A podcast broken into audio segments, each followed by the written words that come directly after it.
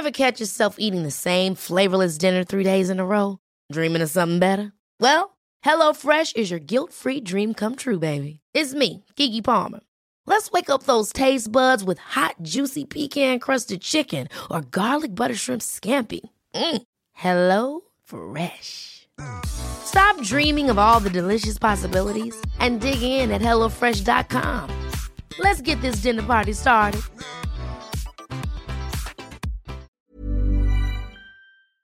Propulsé par mademoiselle.com. Ah ouais? Oh, ça swing. 20 ans. Qui es-tu à 20 ans? Est-ce que t'es une vieille ado? Une jeune adulte? C'est quoi ta place dans le monde? Avoir 20 ans, ça représente quoi pour toi? Sûrement pas la même chose que pour moi, que pour lui ou que pour elle.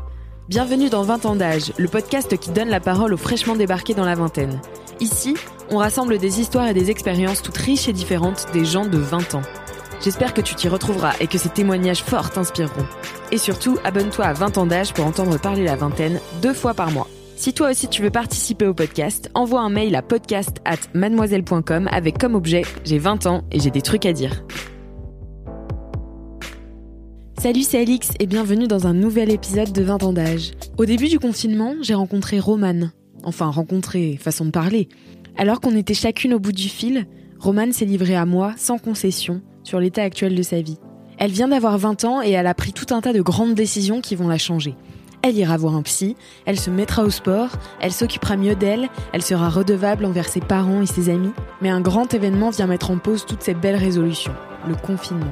Pour autant, Romane ne se laisse pas abattre et te raconte avec humour et émotion son combat subitement mis en pause mais résolument enclenché. Alors, euh, je m'appelle Romane, j'ai 20 ans, euh, comme le nom du podcast en fait.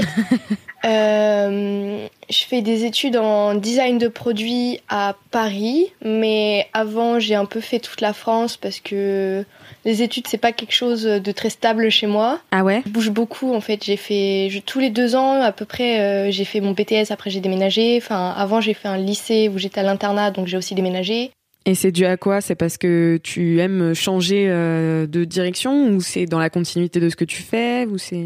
Euh, en fait, c'est qu'en sortant du collège, je savais à peu près ce que je voulais faire. Hum, J'étais très très bonne élève, j'avais genre euh, 18 de moyenne, un truc comme ça au collège. Et en fait, euh, j'avais pas envie d'aller dans le général. Alors euh, la tête de mes parents, enfin surtout de ma mère, m'a fait euh, jamais de la vie tu n'iras en technologique, sinon t'auras pas de travail, machin. J'étais là genre oulala, non non. beaucoup d'idées reçues Voilà, et euh, j'ai fait, j'ai découvert les arts appliqués en faisant des portes ouvertes sur portes ouvertes pour trouver ce que je, ce qu'il fallait que je fasse pour ce que je voulais faire. C'est un peu compliqué. Je voulais être euh, joaillière à la base, c'est un peu changé en cours de route. Et donc euh, à Nantes, il y a un lycée euh, qui s'appelle Livette qui fait un bac technologique sur les arts appliqués et le design. Et j'ai fait les portes ouvertes et je suis hyper tombée amoureuse de la formation. Bah, j'ai fait l'internat à 15 ans pendant 3 ans. On va revenir un petit peu là-dessus, mais d'abord, je voudrais te poser la question est-ce que t'attendais d'avoir 20 ans et comment comment t'abordais ça, avoir 20 ans? Comment tu l'as fêté aussi? Alors avoir 20 ans, j'avais- j'avoue, ça m'est un peu tombé dessus parce que je suis tellement la tête dans le travail tout le temps et avec mes copains et vivre le moment et tout, que quand ça arrivait, j'étais genre ah ouais, dis donc, j'ai 20 ans, tiens. j'ai fêté mes 20 ans euh, bah, euh, correctement, comme on dit. et c'était à la fois euh, mes 20 ans et en même temps un au revoir à mes copines parce que bah, j'allais déménager. Et c'est vrai que comme j'étais en plein dans mon déménagement et tout, je m'en suis pas trop rendu compte de mes 20 ans. C'est vrai que la, la transition, elle s'est faite assez naturellement en fait parce que à part le fait que j'allais redéménager encore une fois, bon, ça changeait pas grand chose à ma vie. Et qu'est-ce que ça te fait justement de déménager euh, tout le temps comme ça? Est-ce que tu gardes tes potes? Est-ce que tu t'en fais de nouveaux sur place? Est-ce que t'as du coup plusieurs bandes de potes? Comment ça se passe? Euh, bah, j'ai plusieurs bandes de potes, ça c'est sûr. Euh, j'ai mes potes de Nantes, j'ai qui sont maintenant un peu éclatés dans toute la France parce qu'en fait, la formation que je fais fait que globalement, on se retrouve tous à un endroit, mais comme il n'y a pas beaucoup d'écoles, très vite on se retrouverait éclatés dans toute la France.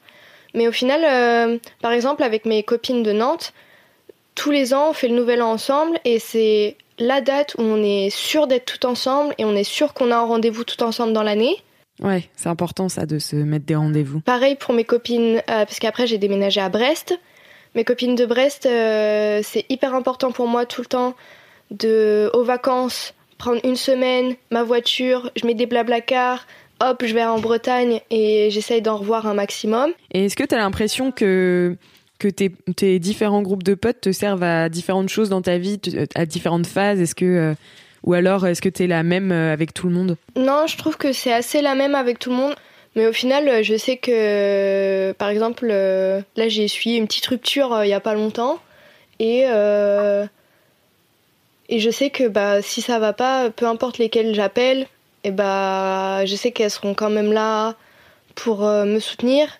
Et euh, je sais que si elles, elles m'appellent, c'est pareil. Et peu importe si elles viennent de Nantes ou de Brest ou, ou de je sais pas où, à Paris, au final, euh, ce sera toujours des potes sur qui je pourrais compter. En plus qu'on s'éclate et tout, ils sont grave bienveillants avec moi. Et ça, ça fait super plaisir de savoir que je peux tous les avoir autour de moi si j'ai un problème, etc. Et j'imagine que les amis, ça doit être assez important pour toi, vu que t'es partie de chez toi à 15 ans. Comment ça s'est passé, du coup, ce départ euh, assez tôt, finalement, euh, de chez toi? Bah, j'avoue que moi, j'ai toujours été euh, hyper autonome. quand j'étais petite, je rentrais de l'école à pied j'ai toujours fait comme ça. Enfin, mes parents, ça a été toujours Ils m'ont beaucoup, toujours laissé de l'autonomie.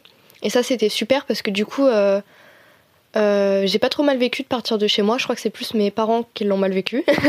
ah ouais? Ma maman était très triste que je parte et euh, je l'ai su en fait après, plus tard, que ça a été un vrai coup dur pour elle. Parce qu'elle te l'a pas dit sur le moment? Non, elle me l'a pas dit sur le moment. En fait, elle m'appelait, sauf que comme moi je prenais mon autonomie et que j'étais une jeune adolescente rebelle, ça me faisait un peu chier, si je peux le dire comme ça. Alors qu'au final, je me rends compte qu'avec le recul, c'est pas très très cool. Enfin, je pense que c'est ça aussi, avoir 20 ans, c'est j'ai pris du recul sur énormément de choses. Et sur quoi notamment euh, bah, Sur la relation que je peux avoir bah, avec mes frères et sœurs ou mes parents. Déjà, je suis beaucoup plus proche d'eux. En fait, je me suis rendu compte de plein de choses parce que je pense que j'ai eu du temps pour euh, me rendre compte de ce que c'était de vivre tout seul, de ce que c'était de gérer une maison, de gérer les papiers. Et je me suis dit, ah ouais, chaud. Et genre, j'ai pris du recul sur du coup bah, mes parents, comment ils avaient dû s'occuper de nous, s'occuper de la maison, s'occuper de l'école. Pareil avec mes frères et sœurs, je me suis rendu compte ce que ça faisait de se retrouver toute seule. Bon, j'ai pris un chat, donc ça a été très court de temps d'être vraiment toute seule. Et après, bon.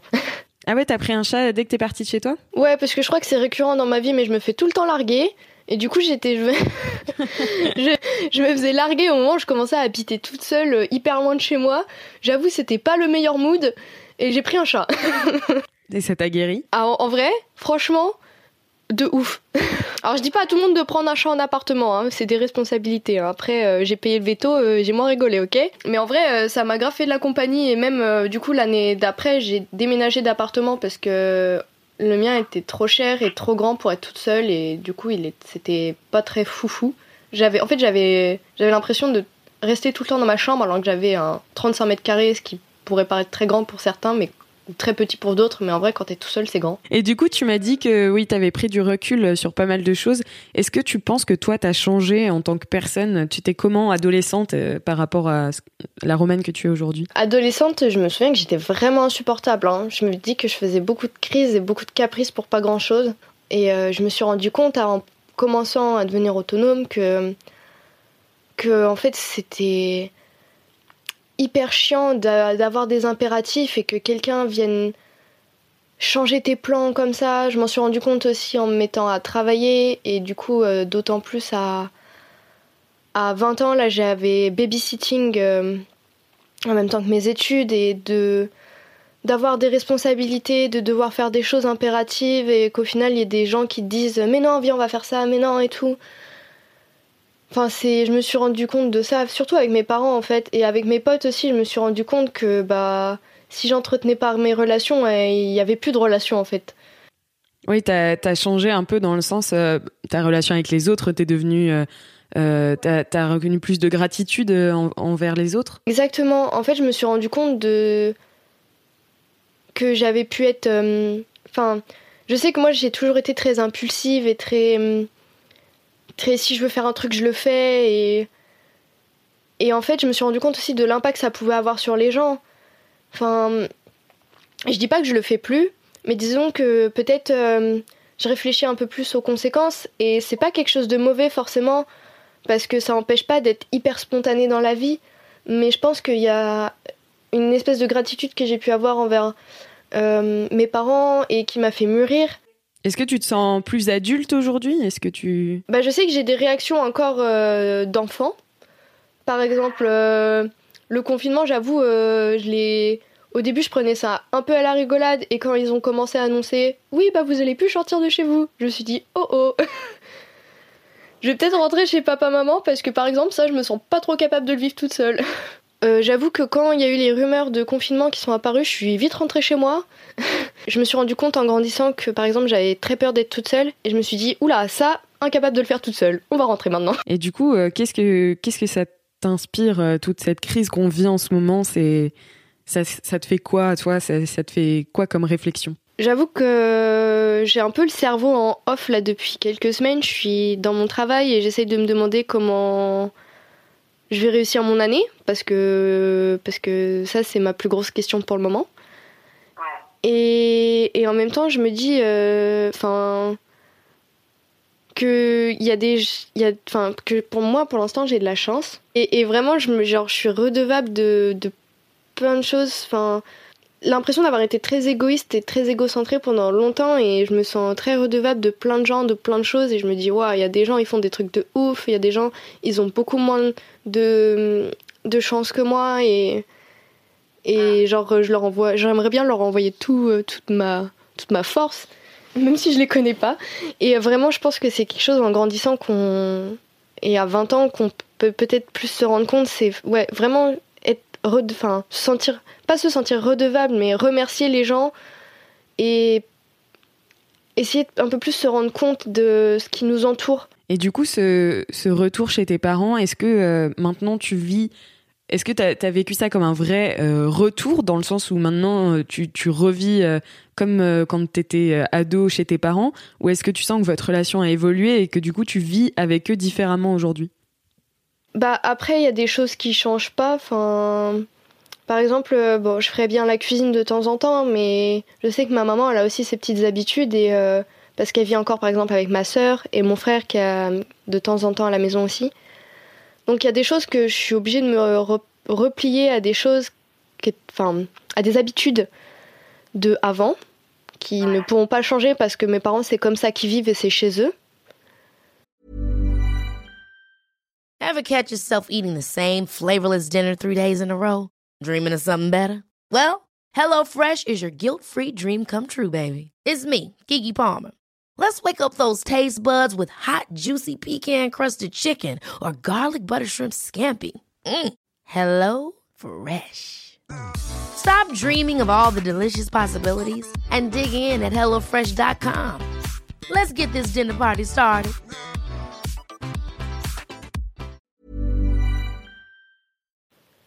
Mais euh, par contre, euh, je fais beaucoup plus partie, je pense, de la vie de la maison, euh, passer à la serpillière. je fais beaucoup plus attention quand je, quand je dérange, je range. j'ai plus conscience, je pense, de, de, comment ça peut bousculer un peu leurs habitudes aussi que je revienne. Parce que bah, moi, ça me change, mais eux aussi, en fait. Parce que ça fait 4 ans qu'on vit, enfin 3 ans qu'on vit plus ensemble. Donc, c'est pas pareil pour eux aussi. Après avec mes parents, depuis qu'avec mon frère et ma soeur, on est plus grands, parce que j'ai un petit frère qui a, qui a eu 19 ans, oulala, et euh, une petite soeur qui a 16 ans. Et en, grandissant, ça a été beaucoup plus dans la taquinerie. Les parents, c'est beaucoup moins dans les ordres ou dans les, ou dans les, les devoirs qu'on a à faire. C'est plus. Euh, on rigole beaucoup plus, on, a, on se comprend mieux. Bon, après, avec ma petite soeur, bon, elle a 16 ans, donc c'est pas toujours facile, mais je fais aussi un peu plus le lien peut-être entre ce que mes parents veulent dire et qu'on du mal à lui dire parce que c'est des parents. Et ma sœur comment elle l'interprète. Et moi je suis là mais non mais c'est pas ce qu'ils veulent dire c'est juste qu'ils s'inquiètent. C'est vrai que bah, c'est pas facile de retourner euh, vivre avec ses frères et sœurs aussi même si on s'entend hyper bien. Et ça c'est pareil c'est quelque chose qui a énormément évolué avec l'âge. Mais euh, ça n'empêche pas que bah quand on est cinq enfermés dans une maison euh, bah il y a des moments où ça pète quoi. C'est logique. Mais je pense que c'est sain et du coup, euh, je rebondis sur euh, tout à l'heure, tu me disais que tu te faisais beaucoup larguer. ah ouais, ça c'est vraiment l'histoire de ma life, c'est terrible. Comment tu gères tout ça aujourd'hui? En fait, j'ai eu un premier copain qui m'a un peu déglingué la santé mentale, comme on dit.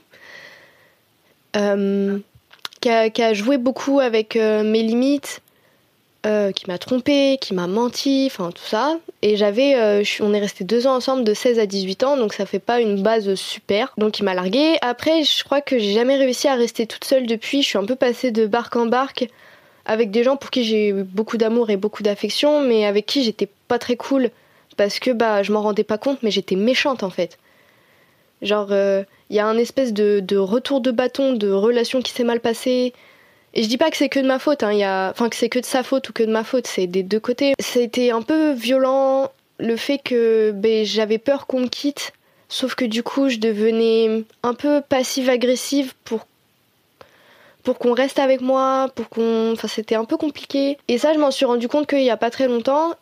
Et euh, suite à ça, donc à 20 ans, largage euh, euh, un peu inattendu et en même temps, je, me, je savais bien que j'avais des petits problèmes à régler, donc j'ai décidé de voir un psy. Ok. Et ça se passe comment alors? Eh ben ça se passe que confinement. j'avais rendez-vous jeudi dernier à un CMP à Paris, donc c'est un centre médico, médico-psychologique, je crois, euh, qui est un centre qui est gratuit pour les étudiants pour avoir un suivi psychologique. Et, euh, et en fait, j'avais rendez-vous jeudi dernier, donc on m'avait expliqué que euh, j'avais un entretien au préalable qui permettait d'évaluer, donc avec parce que j'avais une lettre d'un médecin qui me disait que que je demandais un suivi psychologique, pour quelles raisons, etc. Et j'avais un entretien au CMP avec des infirmiers pour évaluer mon état euh, voir si j'étais suicidaire, si j'avais besoin d'être internée, si j'avais besoin d'être hospitalisée, etc. Ou euh, si j'avais plus besoin d'un psychiatre, ou si j'avais plus besoin d'un psychologue. Et on m'avait expliqué que ça, ça durait 30 minutes. Après, comme mon cas n'est pas une urgence, euh, ce que je comprends, hein, ce qui est logique, avec, vu que je suis rentrée chez mes parents, du coup, mon rendez-vous a été annulé. Mais par contre, euh, c'est grave des petites crèmes là-bas. Ils m'ont dit par contre, dès que vous revenez, dès que le confinement c'est fini, vous nous appelez, on reprend rendez-vous, on organise ça, etc. Machin. L'infirmière m'a dit par contre, euh, lâchez pas. Si vous avez pris un premier rendez-vous, c'est que vous en avez besoin, etc. Et effectivement, la rupture a été une vraie prise de conscience et j'ai pris du recul sur euh, toutes mes relations passées et je me suis dit mais peut-être que j'aurais dû faire ça avant donc ouais, ça a été... Là, j'avoue, c'est des semaines un peu rêches parce que du coup, ça arrivait juste avant le confinement. Euh, on était en relation à distance, donc ça s'est passé au téléphone. Enfin, c'était c'était un peu rêche comme euh, transition. En même temps, j'ai mes copines en FaceTime. T'as des bons soutiens. Voilà, j'ai un bon soutien. C'est un, gros pilier de ma vie qui, qui part. En même temps, j'ai tous les autres, donc j'ai moins peur. Ça fait pas moins mal, mais j'ai moins peur. Du coup, je voulais te parler aussi un peu de toi, de ta vision de toi-même. Est-ce que euh, elle a changé depuis l'adolescence? Est-ce que euh, quand j'étais ado, j'avais hyper confiance avec moi-même. Et après, il y a eu le lycée. Et après, patatras. Donc, tu avais confiance en toi au collège et après au lycée. J'avais hyper euh, confiance en moi au collège. Et arrivé au lycée, ça tout ne s'est pas passé comme prévu. et j'ai un peu perdu confiance en moi. Et c'est vrai que bah là, je pense que ma vie de, ma vie de jeune adulte, c'est euh, lâcher un peu ces préjugés que je peux avoir sur mon corps. Ok, parce que ta confiance en toi, du coup, c'était directement lié à ton rapport au corps. Est-ce que c'était le regard des autres qui te, qui te gênait? Euh, Je sais pas en fait. Je pense que c'est le fait de voir qu'il y a des filles qui étaient trop belles et qui se trouvaient moches et que moi je trouvais trop belles et j'étais là genre, bah, si elles, elles se trouvent moches alors que moi je les trouve belles, moi qu'est-ce que je suis? Et euh, aujourd'hui, ces bases, eh ben, je suis en train de les remettre en place. Comme je disais, il euh, y a mes potes, c'est mes piliers, il y a ma famille, c'est mes piliers. Et euh, j'essaye de construire là-dessus parce que je sais que c'est des choses qui restent. Et voilà. Et je pense que bah ouais, ma vie maintenant, c'est de mettre de côté tous ces préjugés que j'avais sur moi-même à l'adolescence et sur les autres et de grandir en essayant de reconstruire une image qui, me plaît et en accord avec euh, bah, ce que... Et ça passe par quoi du coup de reconstruire cette image qui te plaît? Est-ce que tu as tendance à te faire plus de compliments, à être moins dur avec toi-même? Comment, comment ça se passe concrètement pour euh, reconstruire cette image? Bah déjà j'ai tendance à me rendre compte que pour l'instant tout ce que j'ai fait je réussis. Et ça j'avais du mal à l'admettre mais vas-y c'est bon maintenant. je me rends compte de choses beaucoup plus simples aussi, c'est-à-dire que j'étais hyper dure avec mon, mon apparence, je me suis toujours trouvée euh, pas bien. Et au final, euh, aujourd'hui, je me suis dit, bon, bah, ça sert à rien de se morfondre, vas-y, bouge-toi. J'ai pris un abonnement à la salle. Bon, il y a eu le confinement, mais je continue mes abdos. le confinement, décidément, ça t'a bloqué dans plein d'initiatives. Enfin, j'ai pris euh, un an d'abonnement. Au bout d'une semaine, il y avait le confinement. J'étais là, c'est une blague. mais j'ai pas envie de me laisser abattre et j'ai envie de, de me dire que maintenant, je fais les choses à la fois pour moi et en même temps pour. Enfin, si, si ça me permet d'être mieux avec les autres, tant mieux. Mais c'est surtout pour moi et j'arrête de. Ouais, j'ai envie d'arrêter de me rabaisser. J'ai envie d'arrêter de, de pas avoir confiance en moi. Genre, j'ai envie de me battre et c'est aussi pour ça que j'ai pris rendez-vous chez le psy. Parce que je suis sûre qu'il peut m'aider là-dedans. Et voilà. Ouais. Et ouais, c'est vraiment des bien. prises de décision pour être bien avec moi-même, mais je sais que ça va améliorer tout autour avec les autres, avec peut-être mes relations amoureuses. Inch'Allah, je vais arrêter de me faire larguer. je te jure, j'en ai trop marre. C'est trop bien. En tout cas, tu prends plein d'initiatives. Est-ce que juste le fait de prendre ces décisions-là, ça te fait déjà te sentir un petit peu mieux? Ça me fait sentir hyper forte en fait. Genre, euh, le rendez-vous chez le psy, je l'ai pris. Bon, ça été pas. Au début, j'avais trop peur. Parce que j'avais peur de pleurer toutes les larmes de mon corps chez le médecin. Au final, ça s'est bien passé. Mais je me suis sentie trop forte. Genre, je suis sortie du docteur, je me suis dit, allez, ça, c'est fait, on avance maintenant. Et c'est le fait de se dire que. Bah ouais, il y a plein de choses dans le passé, ça a été la merde et tout. Au final, euh, maintenant j'avance, enfin, je vois que j'ai avancé dans plein de choses. Euh, J'accepte aussi de me dire que je peux pas tout régler toute seule. Des fois, il y a des, j'ai besoin d'aide pour des trucs, genre euh, rentrer chez mes parents, prendre rendez-vous chez le psy, appeler mes potes. Enfin, je suis pas toute seule face à la vie. Et, et ça aussi, ça m'aide de me dire que tout n'est pas que de ma faute, que je peux avoir besoin d'aide, que. euh, ouais, je suis hyper débrouillarde, mais. Enfin, c'est pas grave si je dois, si je dois aller, enfin, aller chercher une main tendue. Enfin, c'est pas grave. Enfin, faut que j'arrête de me culpabiliser sur plein de choses et, euh, et ça, ça me permet de ouf d'avancer et de me sentir plus forte. Donc c'est trop cool. Et je pense que en grandissant, c'est le, le truc qui me, qui m'aide vraiment. Euh, C'est quoi ton, c'est quoi ton plus grand rêve en ce moment? Ouah, mon plus grand rêve, euh, finir mes études déjà, c'est un beau rêve. J'aimerais bien qu'un jour ce soit terminé. Avant, ça me faisait peur de finir parce que c'est confortable quand même les études. Ouais, C'est papa et maman qui payent l'appart, euh, ça j'ai de la chance.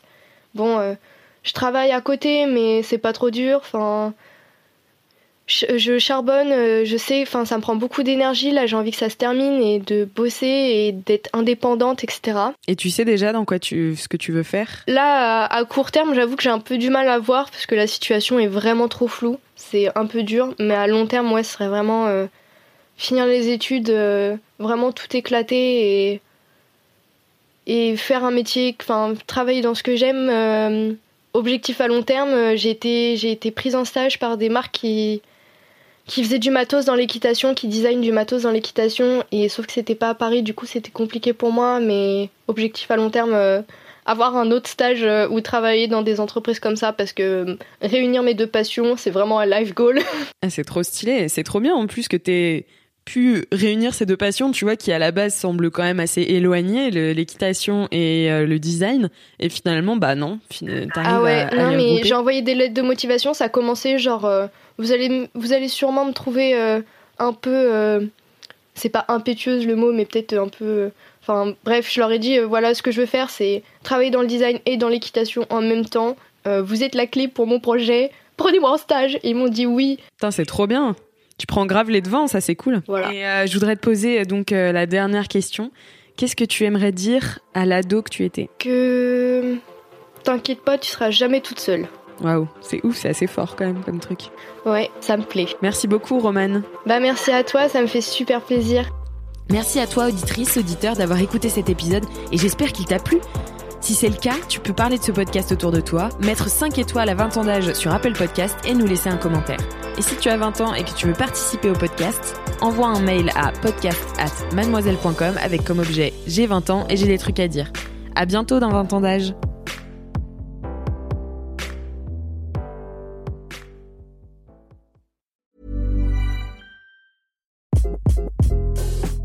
This is Craig Robinson from Ways to Win, and support for this podcast comes from Invesco QQQ. The future isn't scary, not realizing its potential, however, could be. Just like on the recruiting trail, I've seen potential come in many forms as a coach. Learn more at Invesco.com slash QQQ. Let's rethink possibility. Investco Distributors, Inc.